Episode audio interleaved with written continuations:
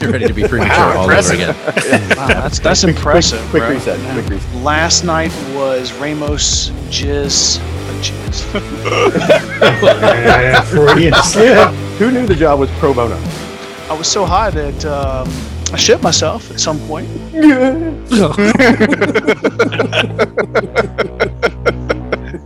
Okay, I can still hear somebody. Somebody, everybody mute. Goddamn, you're killing me. My SEAL Team Six went to SEAL Team Twelve.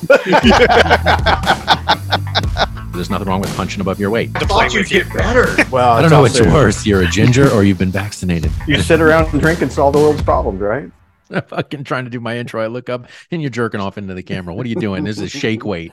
Uh, welcome back, ladies and gentlemen. The uh, the uh, yeah, we're not all here. It's kind of disappointing, actually. Los Cuatro Jinetes It's are, very are not all disappointing. It's sad. Um, it's just yeah. sad. We we don't have Big Mac. Unfortunately, he is not here. He's, he's doing some shit. I don't know, celebrating somebody's birthday.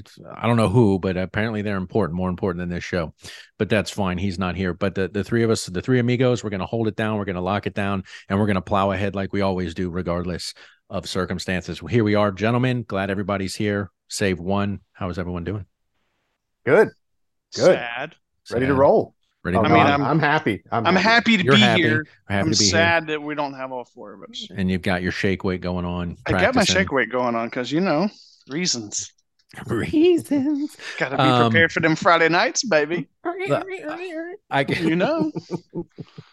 before you know what never mind i'm, I'm just going to skip it i was going to ask a question but i'm going to wait and we'll do it doesn't matter And them big Um, ankled Eastern European women, they don't lift their ankles on their own, you know. You gotta, gotta Okay, the cool. muscles. uh, so i noticed you were using your shake weight i'm curious what you're drinking today so i'm going to let you go first haas I went with a bourbon stone sour. uh, is that what you were beating the shit up in I the was, shaker but I was beating the shit up. But I've added a couple things, so it's Oh. generally just bourbon, um, simple syrup, lemon juice, orange juice. Um, I I don't put as much lemon juice in as they ask for because I'm I'm not a huge fan. But then I put a little I put a little peach bitters and then a little dash of grenadine in there as well. nice And this has become like one of my go-to like I don't know. I just love this drink. Yeah, there's something to be said for have a drink that you're just really good at making. Yeah. You know, not lots of drinks, but like a couple or one that you're like, Couldn't that's my go-to. but tastes good Do- too yeah, exactly. Do you guys feel like you have a couple? Because I have like mm, a couple few maybe. we know you do clearly mac does he's only got two drinks in his repertoire tequila uh, a margarita and a kentucky buck That's it. That's exact- But you know what? I bet those things are banging when he Uh, makes I- them. I don't. I don't have Oh. one. I don't have go tos that I'm like, oh yeah, I'm always going to go back to this one, or at least I haven't yet. Three years on in this show, I haven't landed on one where I'm like, yeah, that's what I'm going to do. Because this one, this one, you know, the uh, Mrs. Haas asks me to make a a batch of these at least a couple few times a month. There you go. So clearly, you have. You yeah, yeah, I've gotten in this one for sure. What about you, Grinchy Poo? yeah, I mean, I, I haven't ironically I haven't made one in a long time, but the old said fashioned. I just think the old fashioned when you nail Oh, it. see, I wish I was good at that because I love a good old fashioned, but I am not good at making them. Yeah, I mean, you get uh, to me like if you over pour the bitters, I really Yeah. don't like that. Um, I don't like muddling up fruit and lemon juice in my uh, old fashioned. I don't like that. Um, I like it pretty straightforward and just done well. Um, and, and I do shake. I know some people don't believe in that. They think it makes it cloudy or whatever. I, I like it shaken. Uh, but yeah, old fashioned, I think is the one that if you just nail it, like it's just a very enjoyable experience. shaking or not to- shaking. At the end of the day, you need to enjoy what you're drinking, right? So if that's the way you like Mhm. it, then fuck it. Uh, what are you drinking, by the way? um which this tees up the point that there's a lot of drinks honestly you can drink and forget about as fast as you finished it because i mean yeah they're good or or or whatever but they're not memorable. Um i put this in that category. It's called Okay. the Absolut long porn star. Don't know why it has that name. Um it's on the Absolut website and it's you know ice Absolut vanilla uh, malibu rum and passion fruit juice with some pineapple. It sounds banging. yeah, I mean, like I said, it, it's it is, but I wouldn't like with an old fashioned necessarily go. Well, what am I going to keep tweaking on this to make it better and better? You, Yeah. can, you certainly could. You certainly could. But you're not going to spend the time and effort. No, I'm not. Okay, there you go. And this is called the Absolut, Absolut long, long, porn porn star. porn star. Okay. There you go. Um, it does sound good, but if, if it's obviously easily forgettable, then Well, and it's funny on their website, and this is for the apple vodka flavor specifically. They've got the porn star mart- martini. And then I will say a really easy one that I almost went with is the Absolut vanilla cola. You could see that being a pretty enjoyable drink. Yeah, it's very absolutely. simple. And I almost did that one, but I, I went with this because I well, like you can the- always cycle to that one next if you need to. something there about a long porn star. I don't know. You were hoping for more than it actually turned out to be. I understand. Uh, all right, so I'll finish. I I did one. I was trying to find something. Uh, I hadn't had it in a while. Did you What? get a drink called the Survivalist? Please tell me you did. I uh I no, I didn't.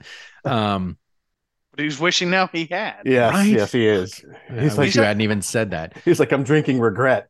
it is. It is actually. In fact, I'm not even going to drink this drink I made. I'm just going to drink air and, and my tears, and That's and, it. and that's it.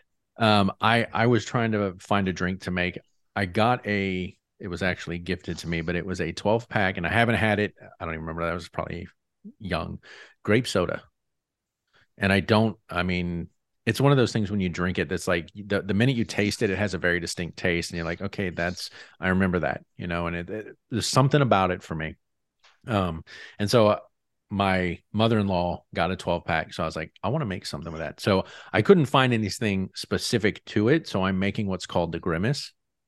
Um, for those of you who habla and you know who the grimace is, I don't Yeah. need to explain it. Fucking McDonald's, babe. I'm just saying, but it's it's not in it's not in a in rotation like it was like back in the 80s with the Hamburglar and Fair, fair Grimace play. and Ron. Yeah. uh, So- why did they get rid of those characters? Who the fuck knows? But we digress.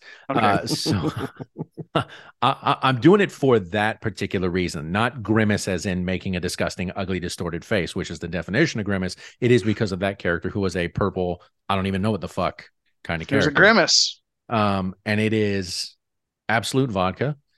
And I put it in a shaker with ice and uh, grape jam, hearkening to, you know, our, our, um, jam smash or whatever the fuck that I think Mhm. Grinch first brought to The the table. bourbon, the bourbon, bourbon jam smash, Yes. bourbon strawberry Something. smash, something like that. and and I shook the shit out of that, and then I just added uh grape soda. I mean, it's just this shit, Okay, crushed grape soda, and so of course it's that's it's purple, and it's And? got a it's got a good flavor. Huh, Uh, huh, you gotta don't forget, Dave. Do it. Come You on, brother. Always. You gotta do the pokey poke. And Very grape soda ish. Uh, Yeah. Obviously, you get the vodka, and then the you get a bit of extra sweetness from the grape jam. So very tasty. I like it. Um, but I, I will I will this be in the rotation? No, probably not. I mean, So- other than the viscosity, in truth, you could leave the grape jam out Of course you could. and be just fine. I think I thought it would do more than it did. yeah, yeah. It's like a long porn star. You're hoping for more and you right. get disappointed. So that's what I'm doing. So the grimace, the long porn star, and and the bourbon smash that has caveats now. So uh cheers, gentlemen, Cheers. before we jump in. By the way, uh, drinklab.org has a drink called Rooted in Survival Cocktail. Okay. It is two ounces of silver tequila, an ounce of carrot juice, a half ounce of lemon juice, half ounce of agave nectar, a dash of bitters, one splash blood orange soda. But I believe it's inspired or part of their Hunger Games cocktails and drinks collection. okay. Mm, Okay. All right. Um, so you know what? Uh, You came to this one first, Grinch, in terms of what we're talking about. And so I'm gonna let you actually take over here and and give our audience the kind of what for in terms of what we're going to be discussing. Set the stage, maestro. Absolutely. But Mhm. I am going to say right here at the beginning for all of you who are listening, there will almost undoubtedly be spoilers. So if that's an issue for you, I don't know what to tell you, but uh, we have passed the Stop statute of listening if you don't want spoilers. exactly. But the uh, problem is, is you don't know what we're talking about. So how can you stop? that's listening? why I did it right here. Um, so there there are going to be spoilers. The statute of limitations on spoilers for us has passed. So you either listen or you don't. So Grinch, brother, take it away. Yes. So, if uh, in case you're living under a rock, uh, you you would know that there is a show on HBO now called The Last of Us, which is based on the video game created by Naughty Dog. Um, and statistically, um, and, and um, there's so much to say about the show. First off, just how well cast it is, but statistically, it's it had one of the second. I think it had the second highest viewership increase from episode one to two, which just everybody seems to be really, really liking, except for these fucking idiots that are like review bombing, and they can all go to hell. Um, so everybody was really pleased with one and two, and it's it's excellent. And then episode three hit, and um, instantly rave reviews. Some are already calling it one of the best episodes of TV you will see this year. Um, I also saw um, a list of like the top 10 most emotional episodes that have ever been on HBO, and that's up there as number one right now. Um, so I, will tell you, I, I, I cried. I did too. I cried. I did too. And here's what's fucked up. Mrs. Haas and I went on a date night um, last night, and we saw that movie with Tom Hanks. My name is Otto, or whatever. Mm-hmm. I'm balling like snot bubbles, balling like two days in a row. I got, I got nothing left. I'm dehydrated. so phenomenal, phenomenal. And um, for those that don't know or didn't play the video game, this was actually a significant um, adjustment to what you would have gotten from the two characters in the video game. So, so you know, for discussion to here today is the episode. These two incredible actors that made that that entire episode work. Um, and just if you didn't know, like some of the really interesting facts about these two guys, because uh, Nick Offerman in particular is just a fascinating dude. Like the more I learn just about so him, talented. Uh, well, I mean, he, he he's he's the quintessential man's man, you know, because sure. of um, Swanson, right? Ron Swanson, Parks and Rec. Um, I don't think that's actually very far from who he is. If you start listening to him on his views about government, skill sets people should have, adding value to your community, um, being a carpenter, being a part of a carpenter collective for 18 years, um, playing the saxophone. He knows ballet, and he's like classically trained in theater none of these things you would have thought of when you first see this character that most people associate with with Parks and Rec. So yeah, that was a long-winded set set up there. And his co-star in the episode is none other than Murray Bartlett. For those of you that don't know, he was Armand, the hotel manager in the first season of White Lotus, and phenomenal. I mean, when I saw him in that, I was like, okay, best character in the whole show. It was the only reason really that I watched the entire first season and it was disappointing what happens to his character again. Yeah, spoiler I'm, alert! I'm, but... still get, I'm still getting there. well, it's, it's well. Look, funny. spoiler alert, brother. Yeah, spoiler alert. It's been it's been like during season two, but fine, whatever. Statute of Is he the one? Is he the one that gets killed? He does. okay. Sorry, but yes, and it was just like, oh, what? His best well, character. And it's funny because on his interview with Stephen Colbert, there was discussion of a spinoff, and Colbert was like, well, that'd That's, be difficult. Yeah, it would, considering how things ended. Um, and and so uh, I guess the show creator for um uh for White Lotus did say there may be some potential to go back in time. So here's right. hoping. I, I I didn't finish it, but I know he is a phenomenal character. Yes. Um. Now, Grinch, you again, when I said at the outset of this, you came to this first. Like, I never played the video game, still haven't. Mm-hmm. I know the video game. I've watched playthroughs of the video game, but I've never played it myself firsthand. I don't know if you have parts but... of it, and then I like you, I've watched other clips and things like that. Yeah. Okay. And and so when I you know you mentioned that this show was coming out. I hadn't seen it. You mentioned the i believe you actually sent out the stats between the first and second episode and and the viewership increase. And so I, at that point i was like okay i'm going to give this thing a watch. Uh, i'm a fan of uh, pedro pascal the main character. He is the principal character. You know, obviously he is in The Mandalorian. He was way back when in Game of Thrones. He played the Red mm-hmm. Viper, as was Bella Ramsey. Yeah, yes. so I, I mean, one of the most famous episodes, the Red Wedding, right? The guy has been around and he's done some great stuff. I was a big fan of his in Narcos, um, where he plays a cop. And so, you know, when I when you had said that, I was like, okay, well, let me check out this show. You watch the first show, and obviously it's the setup. And I have watched the gameplay through, so I know the first very similar. Yeah. Oh my god, it's, it it's almost mirror imaged. Mm-hmm. It feels like. You go into episode two, another great episode. So I get why viewership, and then we land on episode three. And at, at the beginning of episode three, and again for spoilers, at this point, Tess has already died, and it is just the principal character and his cargo, who is the young actress. Um, and Ellie. they are they are just walking down the road, and they're actually talking about going to Bill and Frank's, who are the the the two characters that we'll be discussing today in episode three.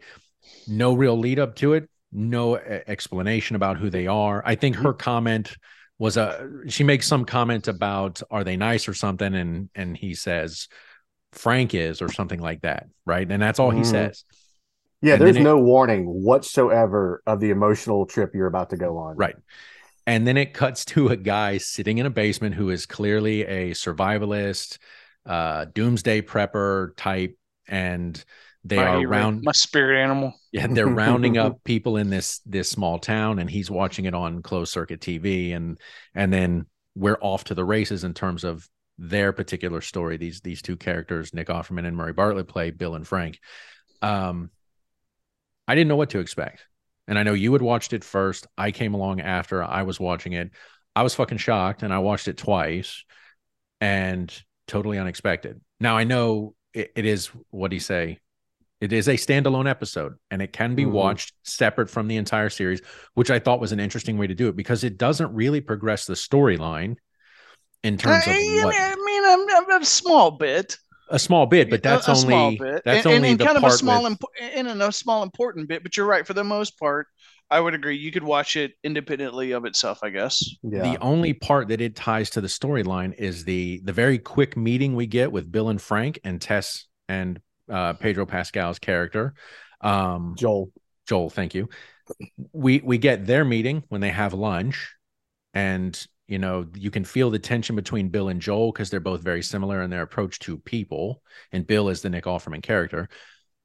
And then it ties together right there at the end when Joel and Ellie show up, and so for the most part though it's a standalone episode. You can watch it by itself in a vacuum, and it doesn't matter, or you can watch it as part of the larger story, and it still works but it was a phenomenal episode. I it the fact that it is a gay love story was lost on me until right when he's playing the piano. Like I didn't I did not see that coming. I, it, it's funny. I, I was watching it with uh, with daughter Haas, and I looked over at one point. I, I don't know, a couple, a, a scene or so right before that, and I went, "They're gonna hook up, aren't they? Like this is this is a thing." And she goes, This is "Oh happening. yeah." She's like, "Oh yeah, for sure." And I was like, "Yeah, that's what I thought." You, you can kind of feel where it was leading to. I mean, I mean, apocalyptic. I didn't even think it was that. I just thought it was, you know, just two people who were falling in love in a, you know, less than desirable scenario. Well, yeah, Yeah. when when trust is a huge thing, and here's a guy who's Yeah. living on his own for years, and then Murray Bartlett's character Frank stumbles into one of his booby traps, Mhm. and then you know Bill comes out and he he's like, you said booby trap. no trust, but he's like, I'm gonna let you out, and you need to get the fuck on. And the guy's like, I, I love the scene because he's like, I'm hungry, Yeah. I haven't eaten in two days. He goes, Well, it doesn't sound that long when you say it out loud. and then he's like, and that's not my problem, bro. Yeah. This ain't a Arby's. And he's Well, like, Arby's, give doesn't free give lunch. free And lunch. he's like, yeah, they didn't back in the day either, dude. and it almost takes Bill a moment. He's like, Uh-huh. Because he's like, Arby's was a restaurant. And he's like, uh-huh. fuck. well, it, it, it was such like he pulled off being disarming perfectly, Yes. just perfectly, of being self aware and somehow keeping like a, a sense of humor in that moment.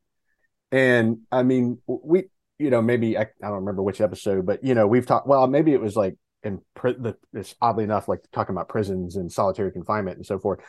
Humans are social creatures Right. they they need it. It's it's you know i don't know where it is in maslow's hierarchy but it should be there if it's not listed in that pyramid of just mental health th- staying connected feeling like you're part of something. And then there's the love aspect. But what what they managed to pull off in a single episode was so incredible of like the vulnerability of wanting to love but being afraid to but then ended up doing it and then for them mm-hmm. to show them getting older together as they move through the years and their funny fight about Dude, i the- just want some paint you know right. And a lawnmower. so there were so many scenes that it was just like, I'll be honest, like the their first love scene, I was just like, moved by the whole like conversation and vulnerability and vulnerability and and the honesty they had with each other. I mean, it was just the way the way it was written, the way it was directed, the way it was acted, everything was just I I was just blown away. Like I mean, it was just two people falling in love. Uh, in like a- you in a said, in a less than ideal situation. Yep. Yep. And I think that's we're watching. And if you haven't seen the show, the show takes place. It starts in 2003 when this apocalyptic event occurs, and then we jump ahead 20 years. And what we get to watch is the 20 year period of Bill and Frank. Now, the first, I think, is it three or four years? Bill's by himself mm-hmm. before Frank Something shows like- up. I think- I think Yeah, that's right. yeah. I think it said like a couple years or three. Yeah, something. Right. So so we we get this very quick snapshot of Bill by himself, setting himself up, his generator, all of his supplies going to different stores. I mean, we get that piece, and then Murray shows up, and like Haas said, we we see this very intimate situation where he's like, okay, basically, he's like, I'm going to take you in, I'm going to feed you, I'm going to let you shower, clothe you, and then eventually you're going to get the fuck on. And then Murray's like, well, we're going to make love, but if I do this, I get to stay a few days. Which you know, I guess it's like Because I mean, he was honest. He's like, I'm no whore. Like, Yeah. Right, right. this may be the zombie apocalypse, but I still. That's his line. I'm no Yeah, whore. He's like, yeah, that's what he said. Yeah, but I mean, and, and you got to admire that. Like, right, look, this is the zombie apocalypse, and we're two dudes who want to do this, but like, that still doesn't make me a whore. I'm not like, you're still- you're right. Yeah, And I mean, exactly. the fact And that I he loved it. understands Bill and who Bill is as a survivalist, he understands if I hitch myself to this horse, uh, there's protection there. And right now, I'm a lone individual out in the wilderness, and if I if I make this work, a part of that, take the love aspect. He's probably going, s- you know, what is it? Uh, self uh, Deprecating. no, no, no, no. You know, he, he he's just self aware that he knows he can't take care of himself in that way, and here's a guy he knows can. So No, not just that, but dude, apparently makes a pretty mean piece of venison, you know, or a pe- nice nice piece of Rabbit. rabbit. and rabbit Beaujolais. with the Beaujolais. appropriately with the Beaujolais. Right? um, you know, I, I, to me, like this is when I truly appreciate the art and skill of acting because Yep. I couldn't do a scene like that. I mean, I'm not trained, but I just couldn't. I don't think I could be comfortable enough to be outside of myself to like be there. And they when a man climbs on top of you in bed, you're like, right. I mean, Nope. and, and, I- and, I- ignoring the gay part of it, you know, it, it, it didn't really matter. Like, this is when you realize that, like, these people are talented. Like, they are talented in their trade craft. And if I understand the timeline correctly, because um, I didn't finish the whole interview, but I watched uh, the first half of it with um, with Nick Offerman and Murray uh, Bartlett. Um, Murray Bartlett had not become a household name because of White Lotus yet when he was cast.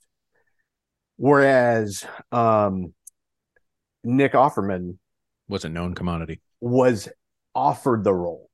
Right. And so they were talking about how the joy of when you're an actor and your agent calls you because because Nick Offerman said like I didn't get that the joy of like somebody calling me and going you fought for that role and you got it whereas Murray Bartlett was like I was ready to scream from the rooftops but we were in a pandemic in lockdown like I couldn't even really go do anything so you know I just had to kind of celebrate within my little circle um Nick Offerman actually says uh, when I got the role, uh, I told the wife, and we made slow.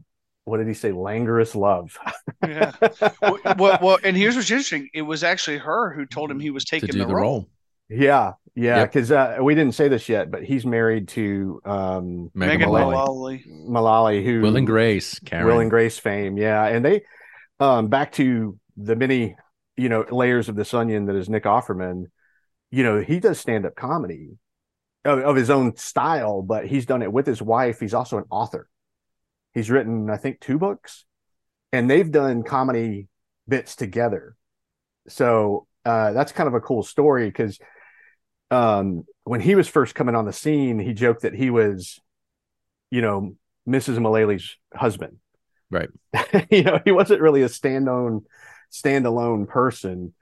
Um, but I'll, you know, I'll tell you not to digress too much in terms of his body of work, but I still say one of the best shows that a lot of people never never seen with Nick Offerman is his role in Devs, which was on Hulu.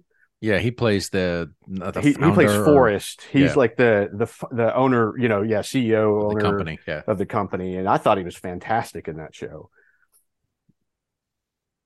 I'm not familiar with it. Debs. Mm-hmm. I have to check it out.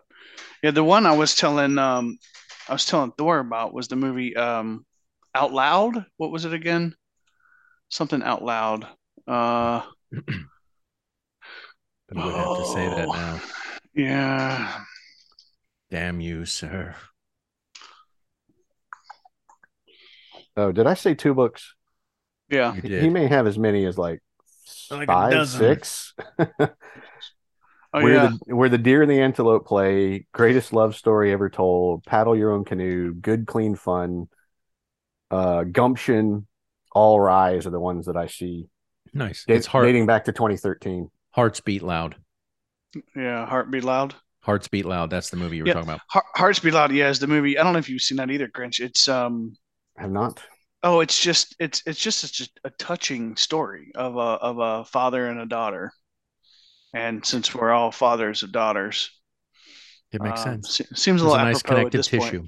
Yeah, yeah. I, I don't know. It's just, it's, it's just, it, it just, he's, um, for a guy who kind of like, you know, cut his jib being a comedian and kind of like, I think hangs his hat on that quite a bit. Um, the point is, is that, I mean, just, Serious he's, depth. he, he, he's got, yeah, he really does. There are a lot of, like you said earlier, many layers to the onions of Nick Offerman. Yeah. For sure.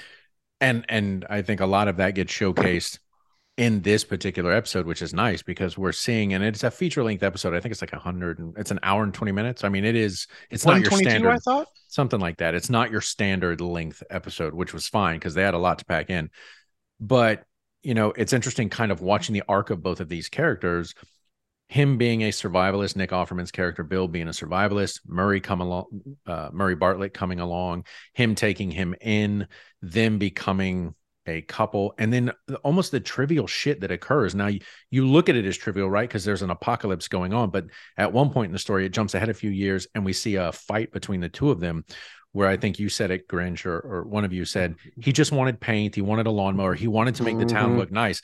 Bill doesn't understand it because Bill's like, "Look, we're trying to survive," and he's like, "I think Frank's point is we're fucking humans Right. to be human, these are things that are important. And what's he say? He goes, Oh, I forget. You live in a world where you live in a bunker and the government's all Nazis. No, Nazis. And he goes, he goes, they are all they Nazis. are. He's like, well, they weren't back then.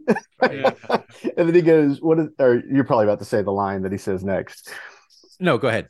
uh, where he says something like, "If this is about commodity management, you say commodity Resource management. management. One Resource time. man- I'm going to walk into Run your into your strip booby right? they are things that we find trivial, right? When it's it's wrapped around this monumental catastrophe that's occurred to the world. But for them living where they are and doing the things that they do on a daily, I mean, there is some mundane shit that would go on. It's just the two of you, right? And he even says that in that moment. He goes, "We're gonna have friends," and Bill's like, "What?" And he's Yeah. like, "We're gonna fucking find friends. and then We're it gonna cuts invite to a people scene over, of them having a tea party lunch in out the front, yard, yard. right?" Oh, and I was dying. and you can tell Bill is just way outside his comfort zone at that point, sitting at that lunch table, and you know he's got a gun on the table, and Frank's like, "No, put the gun away." You know, I Uh, get it, that- but put the fucking yeah. gun away. Mhm. Um, so good. but because it is a 20 year span of their relationship and it jumps, you know, it, there are times where it then jumps ahead a few years. I don't know if I missed it. Do we know? Because at one point it does jump ahead and suddenly Murray's in a fucking wheelchair. Like, do we know what happened and why? Well, it's funny just because it goes, it goes, it goes from, um, Bill being shot yes in the during abdomen, raid.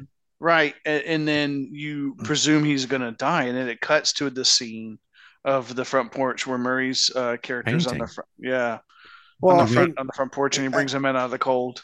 I, I, I don't think they ever said. I mean, it's kind of an undisclosed terminal illness. You know, is what we're led to believe, and he's wheelchair bound. So, But but he did say there wasn't even a cure for it back then, so there's yeah, So clearly yeah, he he did say knew. that. Yeah, It was going to Yeah. be something debilitating long term.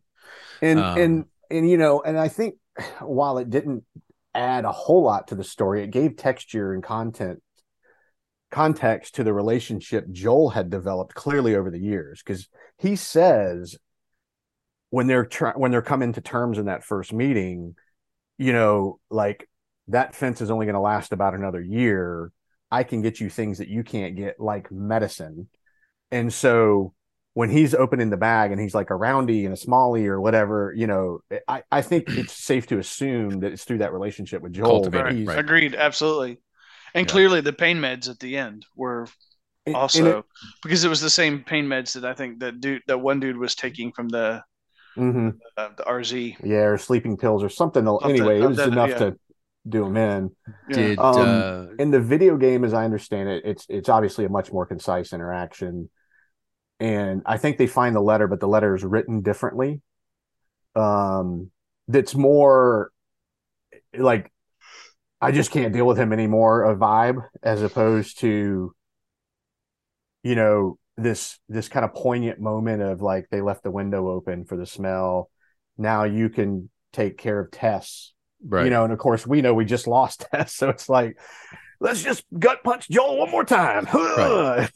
well, and I guess it's a it's a weird juxtaposition because at the outset of the episode, you see Joel and Ellie walking to Bill and Frank's, assuming everything's okay, that they're going to be there and greet them, and then on the other side, you've got obviously Bill and Frank, and and with how they choose to go out, and in that letter, their assumption is Joel and Tess, everything's fine.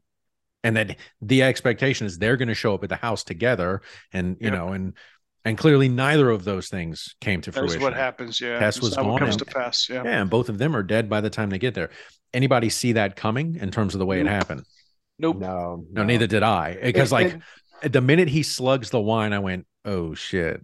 hmm And you No, see Murray well- Bartlett's character is like, Uh huh. Once, well, once he brought out the wine and it was already opened, and he poured the glasses, and then he added more. I was like, uh huh. This is this is a twofer.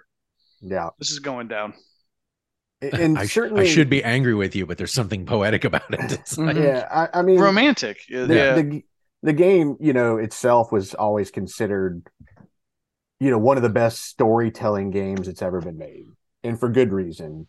So there was, you know, I've seen this in some articles. Like there was already some tremendous material to pull from, but it, it this was not in the game. Everything that transpired between the two of them, you don't get in the game. You you know that they the two of them were there, and I think you get some more information just about assuming you know kind of how long they've been together and so forth. But it wasn't this story at all.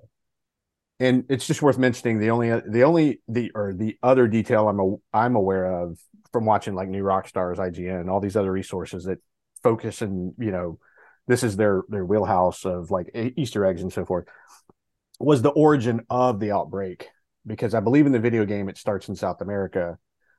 But it's interesting that in episode two, they really confirm that it started at a flour plant, which I believe is actually one of the In largest flour plants in the world. yeah, Right. Jakarta. yeah, Jakarta. Yeah. And so if you think about episode one, hmm how they dodged the bullets, figurative bullets, because they didn't eat the cookies, they didn't eat the biscuits, and he forgot the birthday cake. Right. That's why they didn't get infected because it was in the flour that was Yeah. going around. And so that's kind of a that's kind of a cool detail that if you think back on episode one of those small decisions that led to them, you know, to being where they were. But again, you don't get that information until episode three when he tells her it was in a flour factory. Yes, I mean the the what do you call a fungus specialist? The mycologist or something along Something those like lines. that. Something like that, Mycologist. Yeah, she we see her. Yeah, she asked the beginning, the general. She says, "Where did this start?" And he says, four employees at the whatever flour plant." And then, of course, there's that ominous transition to where he's like, "What do we do?" And she's like, "Bomb the cities." Bomb everything. yeah. yeah. I mean, I couldn't even imagine getting told something like that Right. and having to digest the fact that I'm like, did you did you just tell me to bomb all of Jakarta? You know, like and and she is the a known specialist in the field and if that's what she's telling you i mean there's a lot of weight there and you're going oh shit Yeah, and then she's like crying, saying, "Just send me a car and take me home to my family. i want to be with Mhm. my family I want to be with my family when those bombs drop." and and I keep I keep forgetting this damn word too. What is it? Uh, uh what's the fungus? The it's not cephalopods. It's uh fucking yeah it's uh, uh, Cyclophiles or cyclophils. it, it'll come back to me. Um, they for for what it's worth, these things do exist, but they have never gone into humans. Mu- And- mutated to humans, right? Yeah, the story about the ants is true. Um, Cordyceps. cordyceps. Cordyceps. There you go.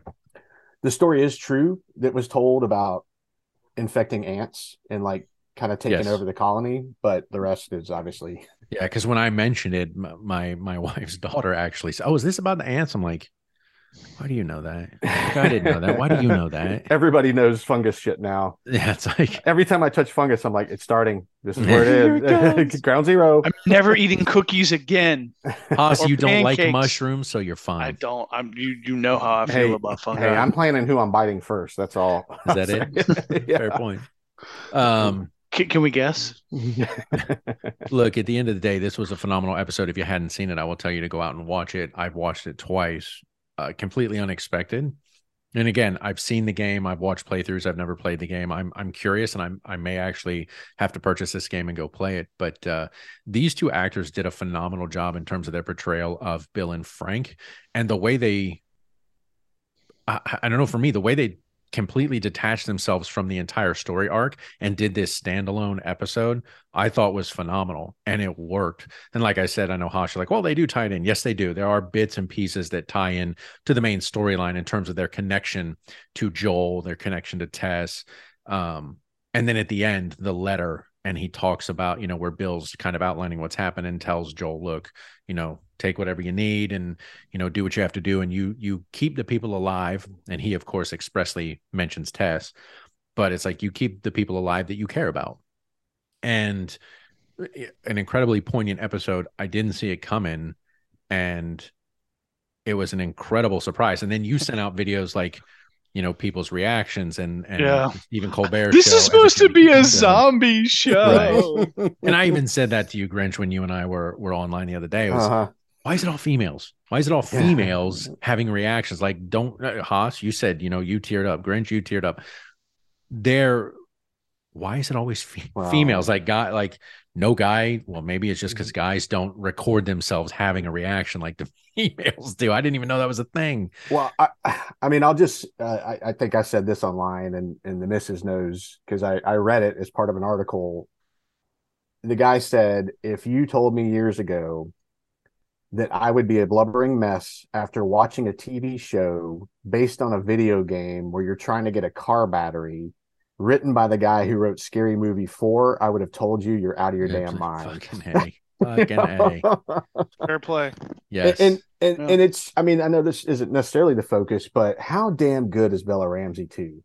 Yeah, agreed. She well, I mean, we crushing it as we, Ellie. we we knew she was amazing back in, in Game of Thrones, but yes, I mean just her her her timing and her wit and her delivery and just uh, she's amazing. well, uh, and- like you it's said. It's worth mentioning. I mean, think of some of the phenomenal actors we're getting out of it, like the United Kingdom writ large and Australia. Agreed. Um, because she's uh she's English, I believe, and if I get that wrong, I'll just say British broadly, so I'm not you know misstepping there. Uh, Murray Bartlett's Australian, yes. you know, and And, I'm- has I been know- around for quite some time in Australia, obviously, but wasn't a known commodity here. I think Bella Ramsey said when she was cast as I forget the name of her character in Game of Thrones, she was Lyanna 11. Mormont. Yeah, And she was there's- 11. And Anna Torv is also Australian. She's the one who played um, Tess. I loved her. Uh, she played Olivia in In Fringe, Fringe. uh, Fringe Yes. which is what I know her from. and Mindhunter. She's also uh, in yeah, oh, you're right. You're right. She's a- you're right. she's a yeah, yeah. She was a professor of psychiatrist. psychiatry. Yeah, yes, yes. Good call. Yeah, I've I've enjoyed her since Fringe, but yeah, she's I think she's Australian. Yeah, you can hear that come out every now and then, but it's almost like she's been doing it long enough where it maybe is like the line almost gets a little blurred in her own mind of like she just converses now without having to like shift. Cause I, I, I listened to her in an interview and I almost wasn't sure at times. Um, and and it's I'll- interesting because Pedro Pascal right now is is obviously a hot commodity with the Mandalorian and Narc coming off of Narcos doing the Mandalorian and this. Uh, he, he just doesn't seem to make a misstep in terms of the roles he's No. choosing.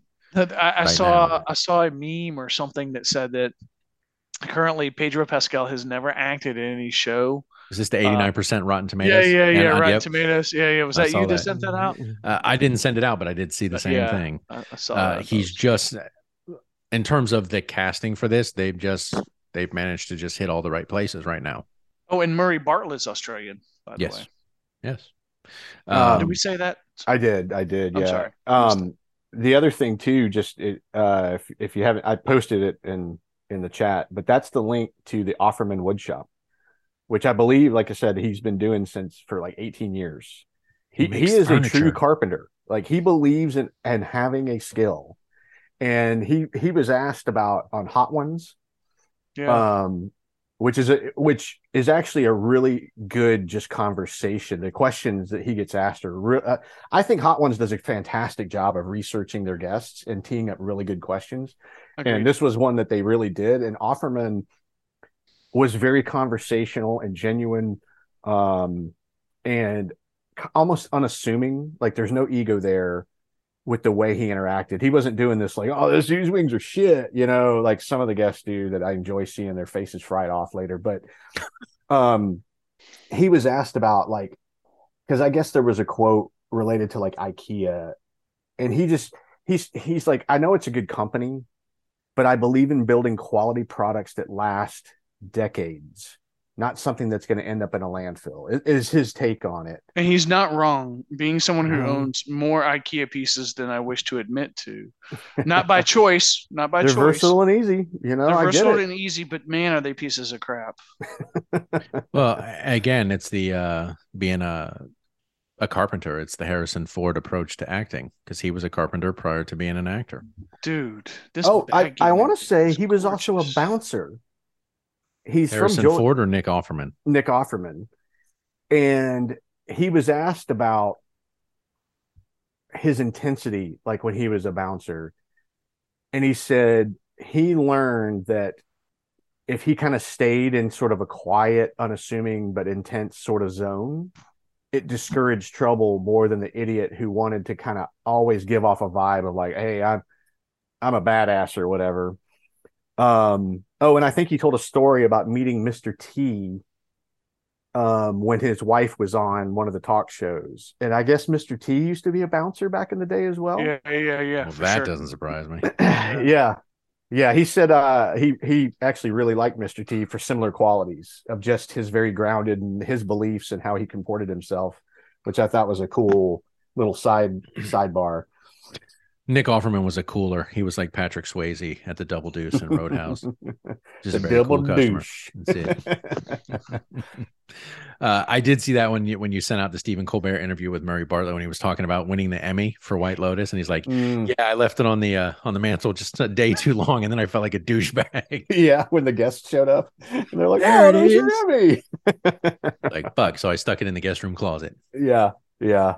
uh yeah couldn't have picked two and and interestingly enough you know the two gentlemen because you know for the people that this makes uncomfortable right like the love scene right it's two hairy ass bearded men climbing in bed together after some beaujolais and some I rabbit thought it was sweet, actually. oh and and look, i love it because he's like have you done this before and he's like no and and frank's like then we'll take it easy he's like well Yeah. we'll you know we'll start slow I'll, I'll start with the basics. right the basics there it is um yeah it was just totally not expected. Uh great episode though. And uh you know if you get a chance go out and watch it. Watch the entire series. I mean it's three episodes in. Sorry for the spoilers. It's it's been over a week. If you haven't seen it by now that's on you. So that's too fucking bad. But ultimately you know they have a fitting end. It is very romantic. Murray is is dying. His character is dying and frank. And and so bill at that point you know when he pours the wine and gives him you know he outlines this is what our last day is going to be Which can I say real quick? I had a little bit of a problem with one of the scenes. Uh-oh. The scene, yeah, the scene where Bill uh, is telling Frank, "I'm dying, and if you love me, you'll do this thing for me." You mean where frank is telling bill Or Frank is telling Bill, sorry, Yeah. if you let me, you'll do this thing for me. I'm- First of all, I'm like, mm, no, no, that's not a healthy love relationship. First of all, and then there was there was the second component of, you know, not only will we do do this thing for me, but you'll do it this very specific way, and it's like, well, that's that's not how love works. See, because love is a little more complicated than that, homie. I, I get they had to write it, and you have to compact and get from A to B, and so on and so forth. But I, I did take I did take uh, offense to that scene because I don't. For all the young listeners out there who who may be listening to this, that is that is not a healthy, appropriate love relationship. Just saying. Well, I, I will say this as a caveat to what Haas is saying is the actual line Frank says is, I want you to love me the way I want. So it's Yeah. it's the way Frank, it's his last day on earth, right? He I knows get it. I get it, but that's fucked up, man. To put But that he on also another knows- person. He knows that uh, obviously he sees something in Bill. He's like, I know there's a softness to you that that does exist. You're this hard ass doomsday I get prepper it. I survivalist. get it. I get all of that. All that makes sense. But I'm just saying that's fucked up. Uh, I, I That's don't know. fucked I'm, I'm, I'm Team Thor here. I, Y'all I are think, fucked up. Mm-mm. I I- think I- I- Y'all you, fucked up. if it's your last day, you get to you get to lay down some some demands. Now, I'm right? not saying you're like, it's like your saying birthday, right? there you isn't the any cake room for negotiation, but I I think it fit the characters in that Frank knew he needed to state very clearly what he wanted to have happen. Right. All right, that might, That that there might was no fair. ambiguity. I just- because Mm, the time mm. wasn't going to be negotiated at that fair. point. You know, like the decision had been made. This is the day, and and I mean, I know we didn't spend a lot of time like how much pain was he in and all that, but you're at the end of the world. You're not mobile. Imagine losing the guy you depend on for some Yeah. random thing. And you're stuck in a off a chair. roof. Right. You know, and you're like, "Mm, mm, mm." if I get up enough speed, you know? I can roll myself off this porch. yeah, Um, I, I understand your point, Haas, but I, I think the thing there was it's like Frank understood that, you know, Bill was always going to be Bill. And it's like, this one day, I'm not asking for anything else, but this one day, I need you to love me the way I want. Or, or, you know, and, and by I think- killing me. yes, well, he went with him. he went with him. I And mean, like maybe- you I get it. I mean, look. I mean, look. It, it's it's clean. It's in a it's it's put in a box and it's wrapped and it's tied up with a nice little bow. I get all that from a writing perspective. I'm just saying, you know. Well, he also didn't divulge at that point that he was planning to do it too. I know, but Right. still, I just D. I, I I don't think demanding someone else's do to do something. I, the, the whole thing is, if you love me, you'll do this thing. I've never been a fan of that approach. Is all I'm saying. I think I, take issue with that, and I think anyone in a healthy healthy love relationship would as well. And be like, I understand you want to go out on your terms. Cool. But this should be a fucking conversation. This is still a fucking relationship. This is Well, still a didn't marriage. say, "I want you to drive me off a cliff at 90. and you're like, "Wait, am I in the car?" and, and and at the end of the day, if Bill's like, no, I'm not doing that, what's Frank gonna do? I mean, that's, I mean, he he well, I mean, I, he doesn't have authorship over his own body yeah, at that point. I know, I know, and I, and I'm not saying. Like, uh, here's my point. My point is, is I think, uh, I, if I was in a situation, I would be like, hey, hey, hold on, time out. Look, all right, can we at least talk about this instead of you making these demands of me because I'm supposed to love you, therefore I'm supposed to just automatically do these crazy fucking things for you, like, oh, I don't know, prepare this wild and crazy day of love where we marry each other and then we kill ourselves, like. That should be a two-person conversation, man. That should be a two-way street. That shouldn't be a one-way fucking conver- No, I just I, so I took issue with that scene. That's all I'm saying. Hey, this is why different people have different relationships. It Yeah, was yeah. a beautiful scene No, nonetheless. nobody's nobody's I'm not- paint, painting Haas into a corner apparently. That's it. Thank you. You got that right, homie. So you you're gonna put enough you're gonna put enough uh, medication in that wine to choke a horse when you know if this were if that if you were in that situation or you'd be like, mm, sorry, Frank. I mean, I don't know. I'm not I'll in that you. situation. I'm just saying, and having been in, as you both know, having been in a situation where I, I very early on almost lost my spouse. Uh, it's, it's a subject matter that's actually, you know, a little closer to home than not. But um, the truth of the matter is, is it wasn't because of anything she did or didn't do or decisions she made or didn't make. It was something that was being done to her. But the point is, is it should be a conversation. It shouldn't be, hey, by the way, I'm ready to die. Kill me I- and, and and you'll do it and you'll do it without reservation because you say you love me i think that's fucked up I, I I mean, again, I love you, bro, but I think if your wife was in this situation, you'd be speaking a different tune right now. You'd be like, "I'll love you however the fuck but, you but want." I've It's our fucking last I've day, been but I've been in this situation But, and but I'm here's just the saying, difference. but not for twenty Post- years. not in a post-apocalyptic world That's where there is no cure or hope for one. It- it- you know, I, no, I'm, I'm not. Like in the scenario of like the do not resuscitate, we'll say, having to make a decision like that because obviously you want to retain people in your life. I see that as different than this scenario of eh, eh, eh, they were in the end game. You know, they were. At least he was. And and I think it speaks to the power of the love Bill had for Frank because he's like, I don't want to go on without him. So I'm get that. agreeable to him scripting our last day, even though he only knows it's right now it's his last His day. last day, right? Again, I'm just saying that should have been a two person conversation because there were two persons in the relationship. One motherfucker shouldn't go, oh, you know what? Today, today's the day, and here's how it's going to go. He's the one dying. and if you love me, you'll be on board. And if you don't, I guess you don't. He's I mean, if, dying, if I'm, I'm so dying, my wife better do everything I want on that last day. I don't want no fucking argument. I'm just saying that's me. I want to eat pure lard. If you love me, You'll spoon feed it. I want to lick your toes after you walk through airport security 30 times. That's strange request, there. but I'll That's do it. and eat mushrooms. Eat mushrooms off the feet. Ugh! that scene where Tessa's character's against the Mm. pillar and the fucking All right. shit's going, oh, I couldn't. uh, let, let me tell you how I instantly reacted to that scene. I was like, I would have had about four grenades bundled up, Boom. all with the pins pulled, uh and just been like, ha ha. exactly. So many ain't options. kissed there. by that shit at the end. Right? So many fucking options. That would have not been the choice I went with. Yeah, it's fucking lighter that won't light. I'm like, uh uh Fuck that. I wouldn't have stood there. I'd been That's laying in the in the you know in the petroleum or whatever you know gasoline diesel whatever it was Yeah. rolling around in it like light my ass on fire. Yes. Um, you know, barring your opinion of how that last day should have gone, Haas, I still think it was an incredibly poignant last day. You know, it they- was. It's not. It's not that I don't get it, bro. I do. Sorry. and of course they end with the exact same meal they start with the Mhm. rabbit and the vegetables and the wine. Um, which I think is when most of us were like oh Uh huh.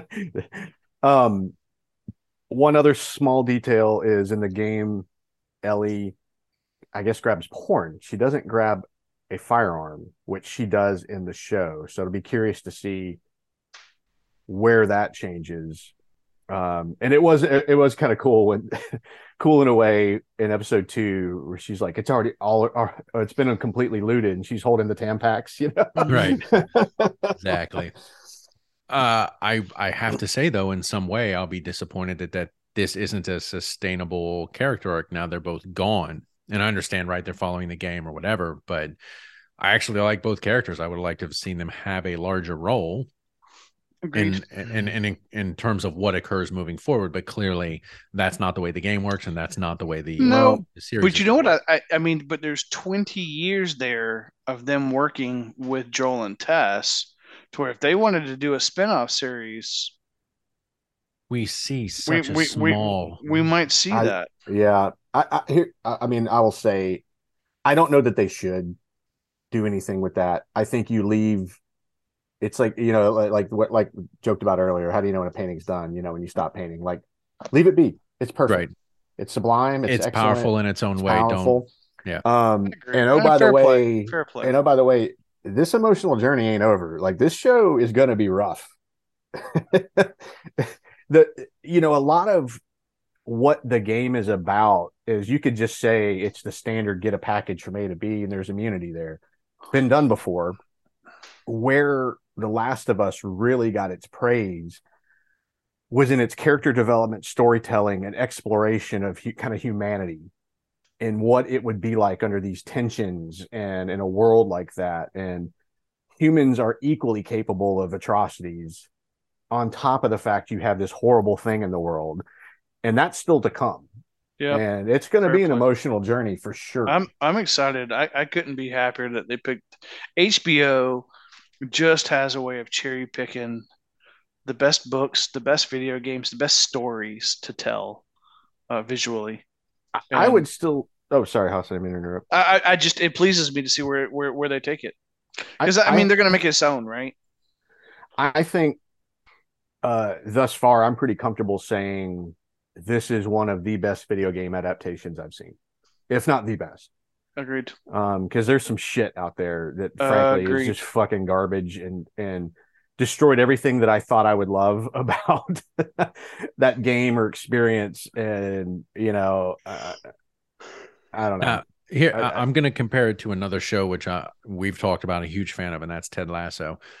And for me, taking Ted Lasso and doing what they did in season one, regardless of the extra episodes in season two, but the the the pull, the tug, the the back and forth, the emotional strain from the comedic aspect to the dramatic aspect to you know the powerful moment aspect. Great show so far and i know they've got season three which is where they're supposed to wrap it up. This one my i won't say it's my concern but my wonder is they had such a phenomenal episode early on. Are they ever going to be able to maximize that effect because it says currently 10 episodes for season one. I won't say you blew your one episode three but i mean you you managed to find an episode and a storyline that resonated with people wildly popular. Is it going to be downhill from here? Like I can't see lasso did just enough in their episodes right? They never they never hammered home on one episode and it and it was really just the entire arc that worked for ted lasso. Here did this one episode is this going to be problematic in terms of how the next seven play out and will they ever eclipse that popularity again or was was this the mountaintop and it's all downhill from here I mean, I hope not. I mean, it's a standalone episode for all intents and purposes, right? Yeah, I- Absolutely. I, think I think we're going to be okay. Um, and it's already been renewed for a second season. that's what i was checking to see if they had already Yeah, said it that. has been renewed. Okay. Yes. Um, oh the I mean, we taste know clusters managed the to work here clusters. That's right. In the verticals. Um, I mean, it's not on Netflix. It's safe, right? that's true that's true thank god um, well, Because we know it just had a, a- an episode with two guys in love. So that means Netflix was probably going to give it the hatchet. Well, and what's interesting, okay, so Ellie is 14 on the show, but Bella is actually 19. Um, and there's some discussion, I guess, related to her age and and season two. But any, I'm just going to enjoy this ride while it's here. I think they're crushing it. Um, in HBO, I trust. You know, um, So they haven't let us down. no, They, they, they bring it. I mean, I you, you can call the last two, three seasons of Game of Thrones what it is, but, you know, I do want to ask a question here because I just saw this. Now we know that Pedro Pascal plays the principal character of Joel. Apparently, rumor has it that earlier in the day, before Pascal was offered, it was reported that uh Mersala Ali was offered the role. If you know who he is, black gentleman, great actor. Yep. Um, Big he fan. was offered the role, and Matthew McConaughey turned the role down. Would either of them have worked in this role? You think? Hmm. I don't think so. No. I don't And so. again, we haven't seen a lot of Joel. I mean, we we I won't say we haven't seen a lot of him. Obviously, we have. But uh, he he's he's got gravitas without having to open his mouth. yeah, and I his think character those- definitely I- I think- carries weight. I think those other two actors need more spoken uh, word to pull the same gravitas that um, that Pedro Pascal does uh, without without I- I having think- to. I mean, I think, yeah, I think I agree with that, Haas, in terms of, I mean, not taking anything from somebody like a Matthew McConaughey or the other actor you mentioned. I, Marshall Ali. Yeah. uh, I mean, first off, I, you know me, I'm method acted or bust. So that's what I want to see on. So Jared Leto, you want Jared Leto in the principal I, that's role? really where I was going with this, but um, yeah, no, I, I, I think um, you know what, what's uh, the term that I like stealing from um, uh, Tyler Martin. He Pedro Pascal to me is pitch perfect. Now I don't know anything else, but I really like what we have. I think his kind of he pulls off that brooding like you can tell the wheels turn and i know they gave us the flashback of his daughter like which is like we all assumed that's what was going on when he saw the flashlight and he's holding her but like he he's just he's really nailing it in the right way and i think um it it nests really well with the game um so i think that's a great choice um just back to bella real quick though last of us season or episode game two last of us two if they follow that storyline, is set five years after the events of the first game. Okay. So, so be curious to see what they do with that. Gotcha. Uh, I, I was just interesting that those were the two names because neither one are um, strangers to obviously HBO. Both were in the True Detective series. Matthew McConaughey, which, which is one, amazing, Mhm. by the Ali way. in season two. Yeah. So uh, I, I would have been okay if either one of those, like if we didn't know Pedro Pascal, if either one of them had been cast in the principal role, I think I'd have been okay with it. But you're right. I think Pascal, less is clearly more here. He's not doing much. And at the same time, doing a ton. I guess that's weird to say, but still doing no, a it makes sense. It makes Mhm. sense. It does to me too, because that's how I feel about it, what he's been doing. Like just the simple looks and glances he gives. Right. Like he, he can say four lines in, in like a three second, you know, look. Well, Right. I mean, even the scene that's as simple as stacking the rocks and him looking at his knuckles in the water when he said, like, "Oh, it's just a hairline fracture." It, I mean, it symbolizes he's he's just internalizing the weight, gravity, emotion. Um, like he doesn't express that. That's just not who he is. Of like, let me tell you why I'm an asshole. Like he doesn't Which- bother explaining all that. You know. Which when you think about it is even more impressive because when he plays the Mandalorian, where you don't get to see his face Any of ninety no nine facial percent of the expression. time. right. It's Mhm. freaking impressive as shit. Yeah, yeah, that is funny to think about. Um, and even at the end, when he takes the letter that Bill has written and he walks out into the front yard with it, like, uh, you know what I'm saying? There is a mutual respect, I think, between him and Bill. They both understand each other. They say that at the at the picnic table when they're having the lunch the first time. They're like, "I get it. You know, I understand why you have a gun on your hip, even though we pose no particular threat. You just you lack a trust because of the of the time." And so he understood that situation, and I, I think Pascal is doing a great job, and I'm hoping that this is not the peak. I'm hoping that that we have not kind of managed to hit the mountaintop here with the next seven episodes still left to go. Um, and I'll be curious to see how season two plays out since they've now. I mean, does that mean this storyline? Does it get wrapped up in a nice, neat little package? And is the second season something completely different? Well, I, I mean, the, the video game gives you Enough? uh, I mean, the video game's got everything you need for what the story is going to entail. I think it's more in between those two bookends is what the is what we're going to be curious or what we're going to learn that the team developed and expounded Well, upon. Exactly. Like this individual episode, right? Like I mean, this was a carve out. And even I mean, and even like Game of Thrones deviated from the books. hmm Um, I think this will be closer than like a Game of Thrones who took like a background character and made it a foreground character, even though that's literally what just happened. so you know, but um, so I think I think it's going to be a hell of a ride. I really look forward to each episode coming out. Um, something else I wanted to mention: viewership for this show has gone up each week, which is which is an anomaly. Um, the second episode was a 22% jump over the first, 4.7 to 5.7 million viewers. And then episode three rose another 12% up to 6.4 million. Game of Thrones, House of Dragon, White Lotus, and Euphoria all saw like um lo- losing viewership going into week two before like going up on week three. Um, House of Dragon gained viewership in week two, but dove pretty sharply by week three. White Lotus season two lost viewership in week two, but went up in three. Euphoria season one went down in week two and three. Season two went up and then down by week three. Yeah, and I think we're coming off that. I think the next episode, episode four, is is going to be another jump because everybody's coming off that high, and they're like, "Oh, what's next?" So I think you're going to definitely see another spike in viewership for episode four. How yeah, but you to, but to your point, where where does those spikes end, and then will they be able to rebound from whatever that fall off is from the climb? Well, and again, to the review bombers that are homophobic, get fucked. yeah, Just get fucked. Go go move to like upper Siberia or something or somewhere that we can't hear you on social media, please, because you fucking suck. because this was a phenomenal episode. I, I will Yeah. say this: they did with this episode, unfortunately, Haas, what Ted Lasso was not able to do with their standalones, like the uh, beard with- after with hours. Beard, yeah, beard. Yeah. I mean, we. I think. I think we all. I think we all enjoyed that episode, but I think you have to. You have to be a little bit of a beard head, you know, maybe a little bit of a lasso head to to really fully enjoy that carve out. No, I think you're right. I thought about that earlier when we were talking about this. I yeah, I think you're 100 percent on point. I, I think what they did with this with this standalone episode was fucking amazing.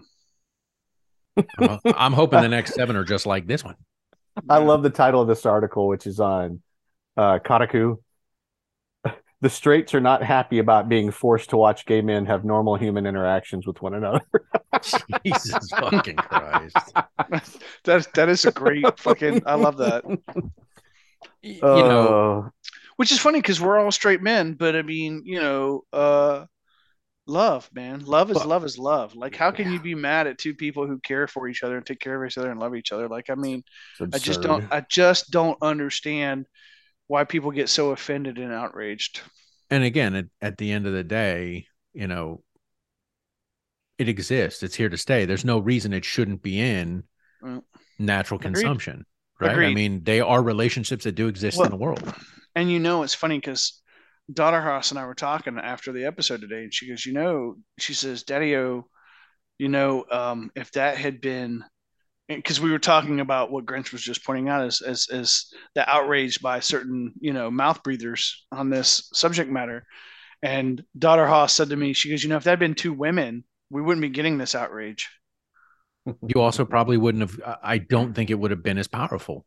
And that's I not agree. to take anything away from. no, from. I think you're but- right. I know, and it's it's, but it's a sad commentary that we can put things in certain boxes and be okay with them, but then not put other things in other boxes and not be okay with them, or not be able to talk about them or discuss them or enjoy the emotions that go along. Like we just the standards we have when when we label and put things away is just it's a little mind-boggling to me.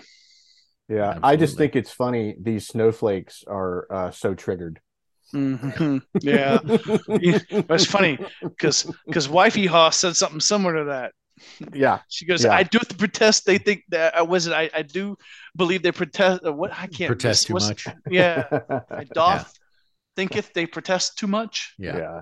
Yeah, At the end of the day, look as as we wrap up here, so we don't run long. At the end of the day, go out and watch this series. If you don't have HBO, get HBO. D- Do the Big Mac thing. Sign up for seven days and then cancel your fucking your subscription. Uh, but go out and watch this. If nothing else, watch episode three. It is a standalone episode. You'll miss a lot. You'll miss a lot if you choose not to watch the rest of the series. I I, I completely think that's absolutely 100% true. But if if you just want to go out and see this episode, feel free. Uh, it's definitely worth a watch. Uh, I thought it was phenomenal. Uh, I'm looking forward to the rest of the series, the next seven episodes, and we'll see how all of this plays out. Gentlemen, any final thoughts before we uh before we call it a day? I said what I had to say. Yeah, you did. yeah. Look, and look, Grinch has been high on this all week. He's been sending out fucking video clips and news articles, and clearly, this is something like talent. You're an artist now, right? Talent recognizes talent, and and That's so true. he gets it. He gets it. Um, his his may be AI generated, but he gets it. Yep, as a fellow creative, I get it. That's it. Yeah. So I mean, you can appreciate what it takes to to to really sell this in terms of two guys, you know, in this situation, selling this relationship, masters of their craft, both Nick Offerman and Murray Bartlett. Go out, watch this episode, do yourself a favor. It'll be entirely worth the hour and 22 minutes or whatever it is. Uh, it's a wonderful popcorn episode. You can see it, you can watch, you can enjoy. Uh, bring some Kleenex. I think both of you would agree. You, you may Sad need those Kleenexes, not happy Kleenexes. Bring Uh, feel free to selfie your reaction if you want to film your reaction and send it to macbottom003 at gmail.com mac would love to see these Or did you know Offerman was in an episode of The West Wing? Uh, did i know that He's actually been in quite a bit. but Uh, I'll be honest, I didn't know until I looked. when they did the reboot of um will and grace when they did the reboot of will and grace he is actually you know because he is married to megan mullally karen's character on will and grace he actually has a role where he sleeps with both will and grace and and they find out that he's sleeping with both of them That's funny. Um, Uh, so this this is really interesting on IG, uh, or no, it's called the Gamer. Um, uh, da, da, da, da, da. Um, damn it, where's the part where he wrote? i don't know Uh, it's hard to imagine anything in the show hitting harder than watching Joel weep as Sarah dies in his arms. But somehow Bill and Frank's story managed to do just that and then some. upstages What- it When it comes to Sarah's death, at least those of us who had played the game were were prepared. It still hit like a truck, but we knew it was coming. No one was prepared for the Bill and Frank story. No. Hundred percent and, not. and well, in this article, I just don't know. It says uh supposedly there is a director's cut of this episode with 40 more minutes. really? Uh, wonder if they'll release that at some point. I'd be curious. Sure hope so. That might be something interesting to see. All right, gentlemen, well, we're going to wrap it up there. I appreciate you guys jumping in and doing this. Great episode. Wonderful series. Go out and watch it. Nick Offerman, Murray Bartlett, Pedro Pascal, Bella Ramsey. Uh, it's Last of Us on HBO. Check it out if you can. Uh, episode by the time this airs, episode four will have been released for The Last of Us. So we will we will watch that with bated breath and see how that all ends up playing out. Gentlemen, thank you. Uh, for all of our listeners, you can go out to a spiritedebate.com, check out all of the drinks that we try here. The long, I'm sorry, the long porn star. What is Yes. this? Absolut long porn star. The absolut long porn star. The bourbon smash with caveats and my grimace, uh, grape soda and vodka. Uh, you can check out all of the drinks that we have. You can check out all of our episodes are in the vault, like 170 episodes, plenty of hours worth of content you can go and listen to. Uh, if that's not good enough, drop us a line at the four horsemen at a spiritedebate.com. You know, a drink you'd like us to try, topic you'd like us to debate. If you'd like to tell us what you think of Last of Us or episode three of Last of Us, feel free to do that. Um, we would love to uh, get your opinion and your feedback. And if you have any reactions that you film, send those to macbottom003 at gmail.com and he'll forward them on to us so we can watch them. Please do that. Please, love to please, see please that. do that. If you love us, Film your reaction do watching this episode. you would do that. You would Yeah. film your reaction and you would send it to the macbottom003 at you gmail.com. go. Um, all right, gentlemen. Well, there we go. Let's go ahead and wrap this one up. Uh, this will not be the last of us. You will hear us again. Um, but. What I did there. Um, and hopefully by the time we are back, Mac will be here. Um, he'll be done celebrating somebody's birthday, whoever Because the I fuck can't that be is. sad like this every week. All right. Uh, Mhm. gentlemen, thank you so much. Love doing this week in and week out. I love you guys. We will do this again this, next a, week. this was a fun one to discuss. Yes, it was. It was good times.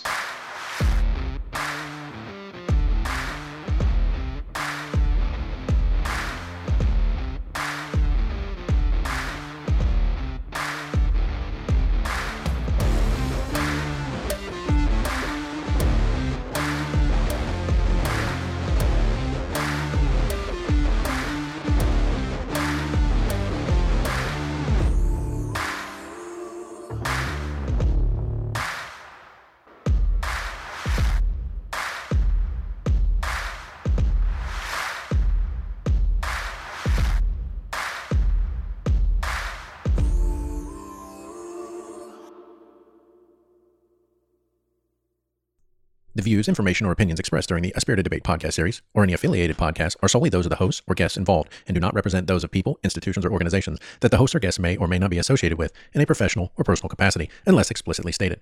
While guests are invited to listen, listeners acknowledge that they are not being provided professional advice from the podcast or its guests. The content within the parameters of a Spirited Debate podcast series or any affiliated podcast are for entertainment and educational purposes only. Any views or opinions are not intended to malign any religion, ethnic group, club, organization, company, or individual.